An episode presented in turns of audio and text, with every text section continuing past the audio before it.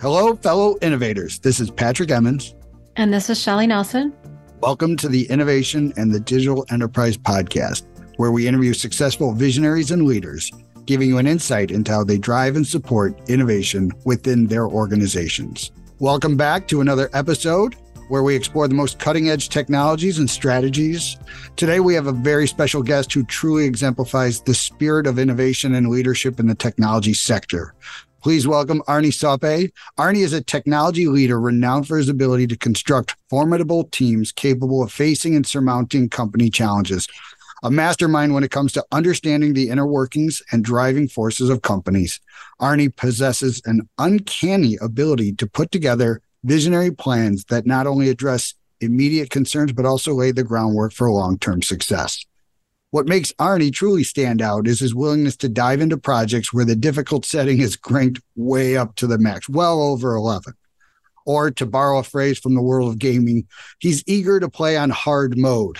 His appetite for tackling grand challenges has led him to work with startups that are constantly evolving. Through his leadership, Arne's technology teams remain adaptive and level headed as they wield technology to navigate through the tumultuous waves of change.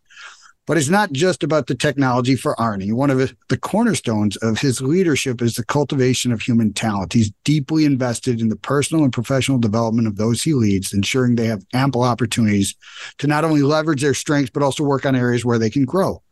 This approach has cemented him as not just a leader, but also as a mentor and a beacon of inspiration for many on his team. In today's episode, we're going to dive into the strategies Arne employs in building resilient tech teams, how he navigates the ever changing landscape of startups, and the importance of leadership that nurtures the growth and development of every team member. Welcome to the show, Arne. Thanks for having me, guys. Sure. And Arne, before we get started, I'd like to provide a bit of background on your career. So, you have held pivotal roles in some of the most innovative companies. Notably, Arne served as a vice president of technology at Farmer's Fridge, where he played an instrumental role in revolutionizing the fresh food vending industry with his technological expertise. Moreover, as a director of engineering at Trunk Club, he was at the forefront of redefining personalized shopping experiences through technology. His leadership and technological prowess have been key in driving these companies to new heights. Now, Arne, if you could tell us about your experiences at Farmer's Fridge and Trunk Club and how that shaped your approach to innovation and leadership, that would be fantastic. Yeah, you know, there are both unique challenges. At Trunk Club, we had a group of stylists, right? And we had to give them the tools and the AI and things to give them the ability to sell clothing quickly and effectively and get people exactly the right product to them because once we sent it out, right, we sent them a lot, but the more they kept, the more we made. So getting that understanding our customers well and getting the right product in front of them kept our keep rate up and actually drove our profitability. So it was an interesting mix of being a personal touch but giving that personal touch enough technology mm. so that we were more effective at it. Ironically, that's also part in uh, getting people food, right? understanding what they like, getting it in front of them, having that observations, understanding your customers, and getting that to them. But then we have a whole different set of challenges when you talk about Farmer's Fridge, in that you have a very short shelf life item mm. that we distribute across the country. You don't want to waste that product, right? You know, first of all, it's horrible for the environment to waste it. Yeah. And two, it kills our profitability, right? So how do you get that food to the right places to sell it without losing any sales opportunities and, you know, give people a great experience, make sure they have a fresh, good food every time they come to us. Having seen both those organizations grow mm-hmm. significantly, right? They, they're two of the, the darlings here in Chicago in the, uh, I don't want to call it startup space, but having made it beyond just the startup space, what do you think is some of the early things that set them up for success? you know, there's a if you you've got your CEO and you've got your COO, right? If the CEO provides a good, strong vision of what they want that company to be and gets everybody to march to that, right? And then you've got your COO making sure that that concept is going to be profitable and we don't do ridiculous things that are going to blow tons of money, right? If you've got a good partnership there between those two, you know, like, or the CFO in the case of like Farmer's Fridge, and I think that is really a significant thing. So with strong visionary CEOs there that give a strong vision of what they want the company to do and where they want it to go. And then you have the responsible party on the other side to make sure that, you know, like we have guardrails that we aren't like blowing $10 million on some concept, right? So those two partners, I think, are very, very significant to have. And then it makes the rest of the people working that organization able to execute on what they need to do to make those things happen.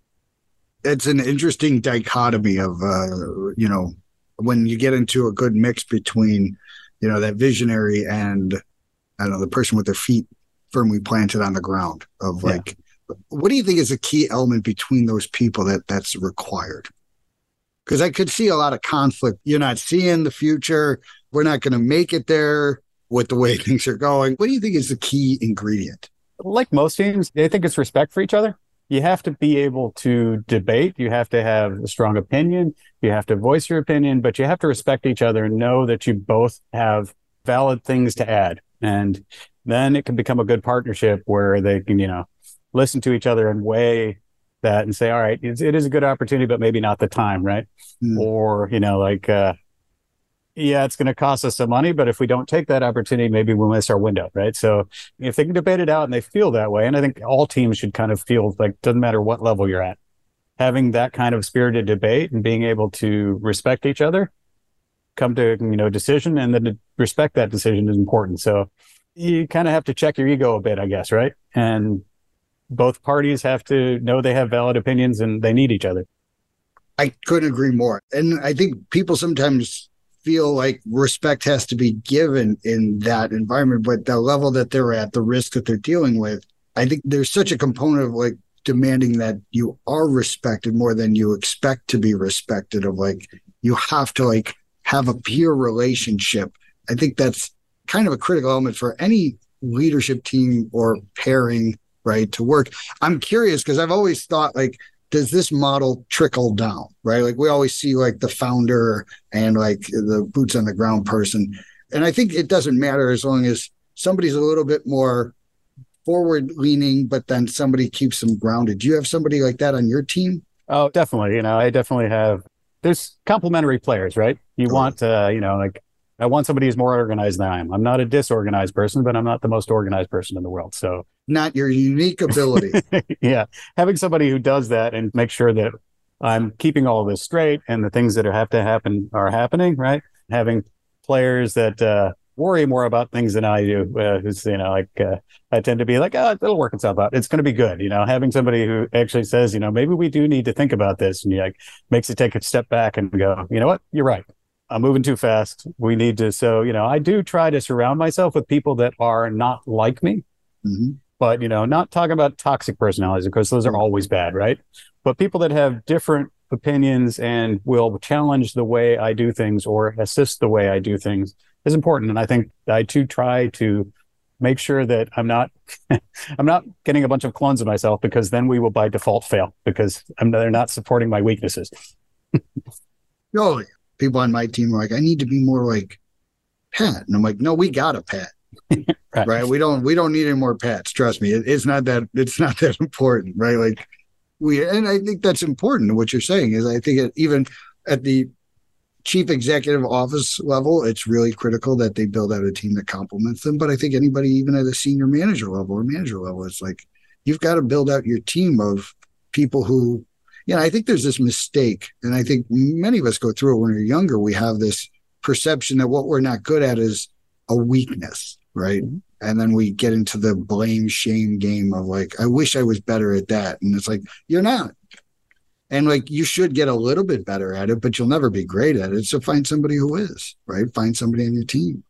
And definitely, I mean, it's like anything, right? You know, you can invest time in getting better at the things that you're not good at, and you should, but you should also invest plenty of time in improving the things that you are good at because that's where most of your bang for your buck is going to come, right?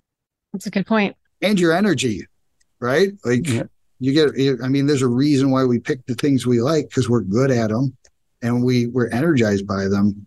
I see this all the time with the kids where it's like they get into this I'm not good at school thing or I'm not good at this. And it's like, well, do you want to be? Like, no, not really. But this is what everybody else values. And it's mm-hmm. like, why don't we find something you get excited about doing, right?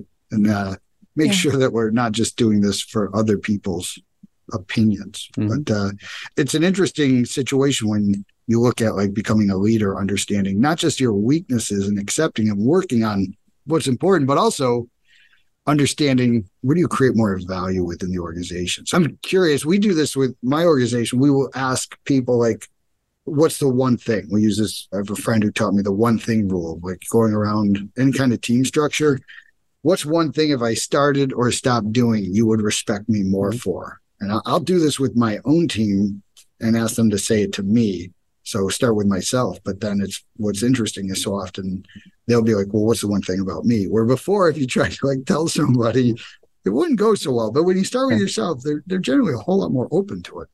And we do that. Uh, we try to not a full 360, but we'll ask for opinions when we're doing reviews from other mm-hmm. people, and that's one of the standard questions we have. What's one thing this person should, you know, do more of? What's one thing this person mm-hmm. should do less of? And it's interesting over time those answers, like I worked with a lot of these people for many years, those answers have gotten kind of weak. And I think that's actually because we've been able to action on those things over time, right? Yeah. and uh. I'm like, I'm like, it's interesting that, you know, I'm like, I'm not getting good, strong responses anymore. I'm like, well, maybe because we've been able to work on them over the years and we're at a point where people are struggling to come up with the, those kind of the feedbacks could it also i think part of it is like there's because you're able to verbalize it and then talk about it it no longer becomes the thing that they can do. It's like part of it is to understand, like, so why does this person do that, right? Mm-hmm. Well, you know, because if you get down to like, I wish they would choose with their mouth closed, right? Like, okay, so yeah, pretty low bar there. Mm-hmm. But yeah, I do. I wonder if like it's really not so much about pointing out the thing, but being open to the dialogue of like, I don't have to sit here in misery and like this pet peeve of like this person uses this phrase that just grinds on you or grates on you. anyway. So it's interesting. So what other things are you doing to like create? I mean, we're we've got some pretty, you know, it's it's not the halcyon days of 2021, 2022. Where so what are you doing to keep your team energized, uh, to keep them excited and motivated and and all those great things? It's the same things we have. A, We've got a lot of work to do. We're growing fast. We've got aggressive targets. We're still of a size where you can actually see the work you do helps the company. Right? You can measure it. You can see it. You can understand that I'm doing something that, you know, like if you work at Groupon and you improve uh, endpoint speed, like make it twice as fast. Great, right? You know, and it is helpful, but does anybody notice, right? You have like, you know, and it does, but it's hard to measure that, right? We're still at a space where what you do can actually be measured in percentages of company performance and other things. So tying it back to what it means to the company. And, you know, we're also small enough that you can actually see the people that use the tools that, you know, you're using or get, see the customer feedback and notice it. Right. And so there's that. So we have a strong tie to what's happening and we have difficult work to do which means you know people feel challenged we have ability mm. to move people around give them new experiences stay in touch with where they want to go and give them individual attention. That gets harder, I think, as the organization gets larger, but we're still small enough that we can know all of our people, know where they want to go, use our one on ones and make sure that they get experiences and challenges. And I like to, you know, like think of like, uh, as a leader of a team, you take on some of your team's personality, but they also take on some of yours, right? Totally. And if I at the top shoot for visibility, I screwed up, I'm going to raise my hand and say I made a mistake and this is what the impact was. And if somebody makes a mistake, I'm like, all right, it's all right. You admitted it. We took care of it. Don't let it happen again, but we're okay. I'd rather, you know, so giving people that space to make mistakes. So even when the pressure is high, they aren't constantly, you know, feeling like if I make one little thing wrong, the world's going to collapse, right? right? So, right. you know, I have to make sure that I exemplify those things mm-hmm. and then I also provide them the space to make mistakes. So when the pressure is high, they will perform and they will continue to push things out.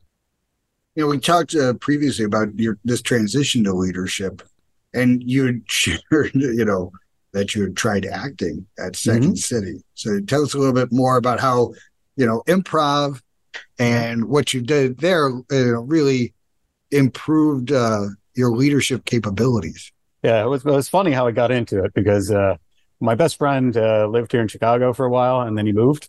And so I was hanging around the house all the time. So my wife wanted me to get out of the house. And so she said, you know, we live close to Second City. And her exact quote was, You lie well, maybe you could act. wow. Wow. Well, I will we will want to unpack that over drink sometime. Because I want to know what led up to that. yeah. And uh, I was I wasn't I wasn't in trouble. I know it sounds like I'm in trouble, but I wasn't in trouble. But definitely you know, like, does. It definitely does. It doesn't sound like, hey, we should go have Yeah, brunch. but- and by the way, you lie well. yeah, exactly.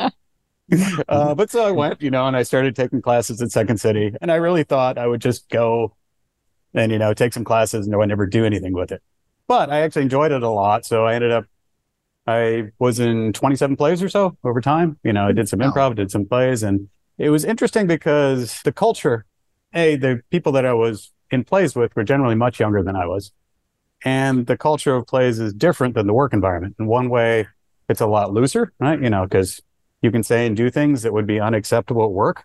And the other way, it's a lot more restrictive, right? So Restrictive and explain that. Restrictive in, um, you know, and Patrick, you're my age, you know, like so. Teasing each other and doing something was a way we made friends when we were in high school. You know, Oh, like yeah. joking with people and things like that. That is something that most of the people I acted with were not comfortable with Hmm. and I learned how to moderate my behavior. Right, I'm like, oh, you know, it's, they stayed true to me, but I'm like, okay, I can't tease them because they they don't A little bit more they sensitive. like- yeah, they don't really, you know, they don't find it funny like my friends do, right? You know, so a little bit more in touch with their emotions than engineering majors. yeah, and Okay. uh, well, engineering majors have their own, That's a good point. you know, but we won't go, we won't go there. Uh, we'll keep we'll keep it on the positive, but. Um, so there was that. It was also auditioning. I got to see what it was like being Hmm. on both sides of auditioning, right?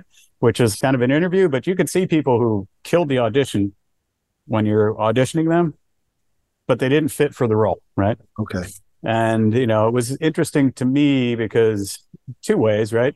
It made me more comfortable with, I really like this person, but I'm not going to force them into a spot that doesn't work, Yeah. right? So when I'm interviewing them, don't force them in a spot that doesn't work just because I think they're a great resource. And two, don't always take it personally yourself if you didn't get the role, because sometimes there was no way for you to ever get that role. You couldn't win. Wow. There's some great humility right there. Yeah. You know so it taught me a lot. You were able to compress a lot of these experiences into much smaller intervals than you would be in a career right? And when you're interviewing and other things right? Because you can do five auditions a week pretty easily. And so i probably became more empathetic in general taught me how to understand my team and their needs better and how to work with them and be a little more sensitive which probably would have taken me a lot more a lot more years in the corporate environment. Awesome. Well, it, I think uh, to your point is like being the excitement and and novelty of being a novice, right? Of like this is a new thing. I think it gives perspective when you're leading others that you know we've been doing this a while, right? So we we've got decades of experience of like building digital products, right?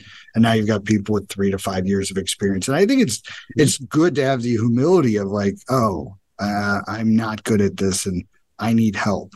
Right. And it, it, it resets the brain of like, as opposed to like, why aren't you getting this? Cause like two days before you were in a show where it's like, I have no idea what I'm doing. Right. I don't know what I'm doing. And somebody's telling me do this. Like, but I can't. and you get to see a lot of management styles. I wasn't even thinking about that as an actor, right? But you have a lot of different directors, right? And you can actually see how people direct, right? Mm, And, you know, like what is useful feedback? What is not useful feedback? Say, you know, like, I need you to speed that up. It has to be faster. And you're like, I, I don't understand how I'm supposed do you just want me to talk faster? Like, right. like what, what, what do you want from me? Right. You know, or somebody's like, I think your character should be maybe more manic. Right. Or, you know, maybe, maybe you're anxious about this situation. And you're like, oh, Okay. okay. And that actually So is what do you, how do I do that? Probably what the first person was talking about when they said, I you should speed this up. Right. But when they talk about being manic or anxious, it gives you a trait that you can work on. Right. Mhm. So, that is something you can also bring when you're talking to your, you know, engineers of, uh, you know, saying, I need you to do more of this, right? This is, I need you to make fewer mistakes. Doesn't really help. Right. Great. yeah. yeah, like, you know, how do I translate this into a way that is actually something they can action on? Yeah, Yeah, it's a great point. Simplification is re- like and clarity yeah, of like, clarity. hey, how do I make this simple for somebody to understand? Like manic is a complex thought, and like mm-hmm. if you've got the palette of emotions already kind of set, that like, oh, I can deploy that, right? Right. Uh, but if it's not, like, so simplify this down. What are you looking for? And I coach lacrosse, as uh, you know, I'm sure I've brought up a million times on this podcast, and like, I think that's a great place if you really want to. Like, coaching kids is a great leadership practice because uh, one, you know, a lot of times we we get into the judging people, adults, as if like, well, why don't you know this? And with kids, uh, there's no expectation that they know it, right? That, you know, but the the truth is, kids are as motivated by the same thing as adults. Praise and things like that work on every human being. So it's, I think those, you know, when you coach and you, you get into some of these other arenas, like leadership is a, it, it's, it is a skill and it requires a lot of work. And I, I think one of the big mistakes uh, for a lot of organizations that, you know, they put people in management or positions and not even leadership positions, but even like tactical management positions with little to no training. And I think, especially on the engineering side, it's a real problem and one of the biggest barriers to high performing teams. I completely agree. I went through some management training at the company. I didn't particularly like the company, but I have to give them good credit for they they sent us the manager training, and what I learned there, you know, I, I can't even express what it was. It's been a lot of years, but it served me very well. Right, I knew how to use the tools of management, one on ones, how to explain things, how to evaluate people. They gave us all this guides, and it made me much more effective at my job because just throwing somebody into being a manager and you know expecting them to make that transition between you're no longer valuing yourself by what you output you're valuing yourself by what the team outputs mm-hmm. but also you have to divorce yourself from that team event if the team makes a mistake you can't give them credit for everything and right. take the blame for all the mistakes right? right you have to do that to some degree but you also have to give yourself some separation and forgive yourself and i've seen people beat up their team because they take it personally. And like it, giving people training and giving them a set of understanding of how to do this is very important.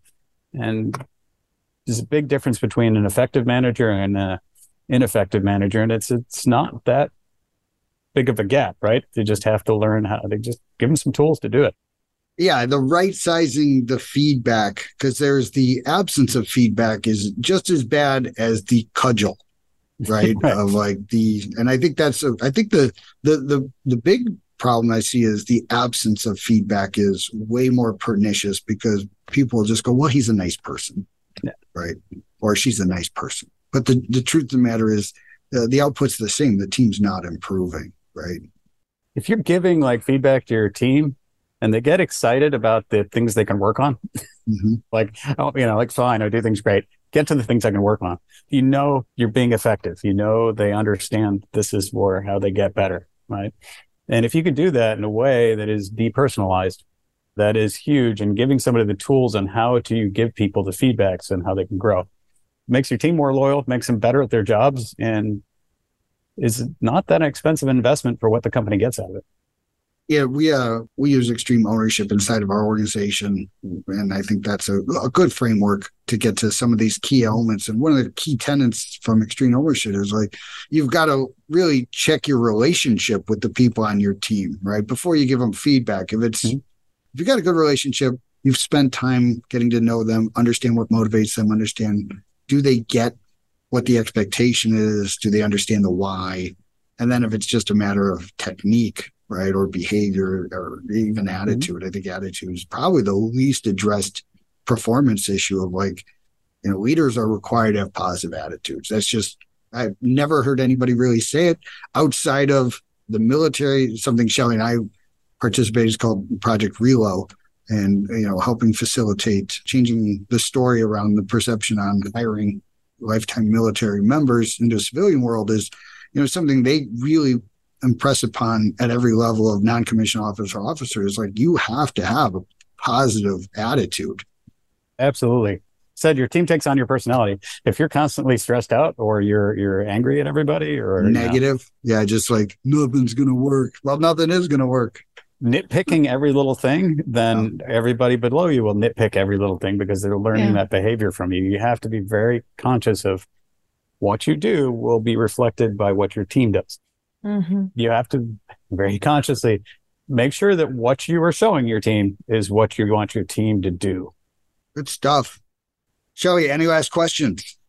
I think it's interesting that you're telling your team now it's okay to fail. You're kind of instilling those behaviors in them because as you were talking about the size and scale you are now, everyone can see their impact, but eventually that's going to change and you're going to grow and you're not going to be able to see that. So I think the mm-hmm. fact that you're instilling it in your leaders now, they're going to take that to the next generation of the workforce. So I think that's pretty awesome. You know, and hey, if you make the same mistake three times, then that's a different story. That's a different yeah. story. But you know, yeah. Anytime you're pushing, you have to balance the need for moving and executing with the you're going to probably make some mistakes. And that's okay. We need to give that kind of space. Otherwise, you're just not going to innovate. Well, and to your point, the innovation requires that people are accelerating mm-hmm. everybody, right? Which means some people are going to be pushed into positions that they're maybe not ready for, right? Mm-hmm. And it's like, well, we can either accelerate the learning and make some mistakes, or we can slow things down by making sure we never, ever make a mistake, which we know isn't true. Slowing it down doesn't remove the mistakes. It yeah. just makes it slower rolling mistakes. Yeah, you never get rid of them. In fact, yeah. it might actually make it worse because you... I think it gets worse, but I think I have a bias towards action that probably gets me in some trouble. Me too, but you may end up just piling up more changes and releasing them all at once, which makes it harder to deal with that mistake or just ignore it. Like I, I, think great book, getting the most out of everybody by this guy Aubrey Daniels talks about uh, positive and negative reinforcement, and the most difficult part is the lack of application of either positive or negative reinforcement, which leads to what he calls the gulf, which is when we ignore what we don't want, it becomes the mm-hmm. operating procedure, and then to try and change that behavior later on takes even longer. So getting into it, as long as we're going to let that either lead to praise or punishment, positive or negative reinforcement, we will have a, a, quicker moving team. So avoidance. It's an awesome book. I highly recommend. It's a massively large book, so you know, get like oh. you know the small version. I'll take a look. I do say to my like newer managers, you know, I'm like one of the things you should do about every quarter is think about the thing you want to think about the least, because that's probably the thing you need to work on. Interesting. Because there's probably something you don't want to deal with. Maybe it's a mm-hmm. person, or maybe it's uh, some tech debt that we're going to have to address, or something that we just don't want to think about because it's too big. Right. That's the one you need to work on. that is some awesome stuff. And if you can do that, like I try to focus on like what's the one thing I have to do this week? Because if I put a okay. checklist of 10 things, I knock off the seven easy ones, but I avoid the three hard ones. Was it a successful week? Probably right. not. So it's like embrace embrace the suck and let's go get that hard right. one done. Right. The exactly. other seven can get, be done next week. Nobody really cares. right. So, Arne, thank you so much for joining us today. Congratulations on all your success. We're all pulling for you guys. Awesome business. I see you everywhere. Love that the guys are growing and, and expanding. It's really fantastic news for us here in Chicago. Yeah. Uh, you guys are, are doing amazing things. We love the support. Patrick Shelly, thank you for having me on. It's been it's been a lot of fun. Thank you. Awesome. We also want to thank our listeners. We really appreciate everyone taking the time to join us. And if you'd like to receive new episodes as they're published, you can subscribe by visiting our website at dragonspears.com slash podcast or find us on iTunes, Spotify, or wherever you get your podcasts. This episode was sponsored by Dragon Spears and produced by Dante32.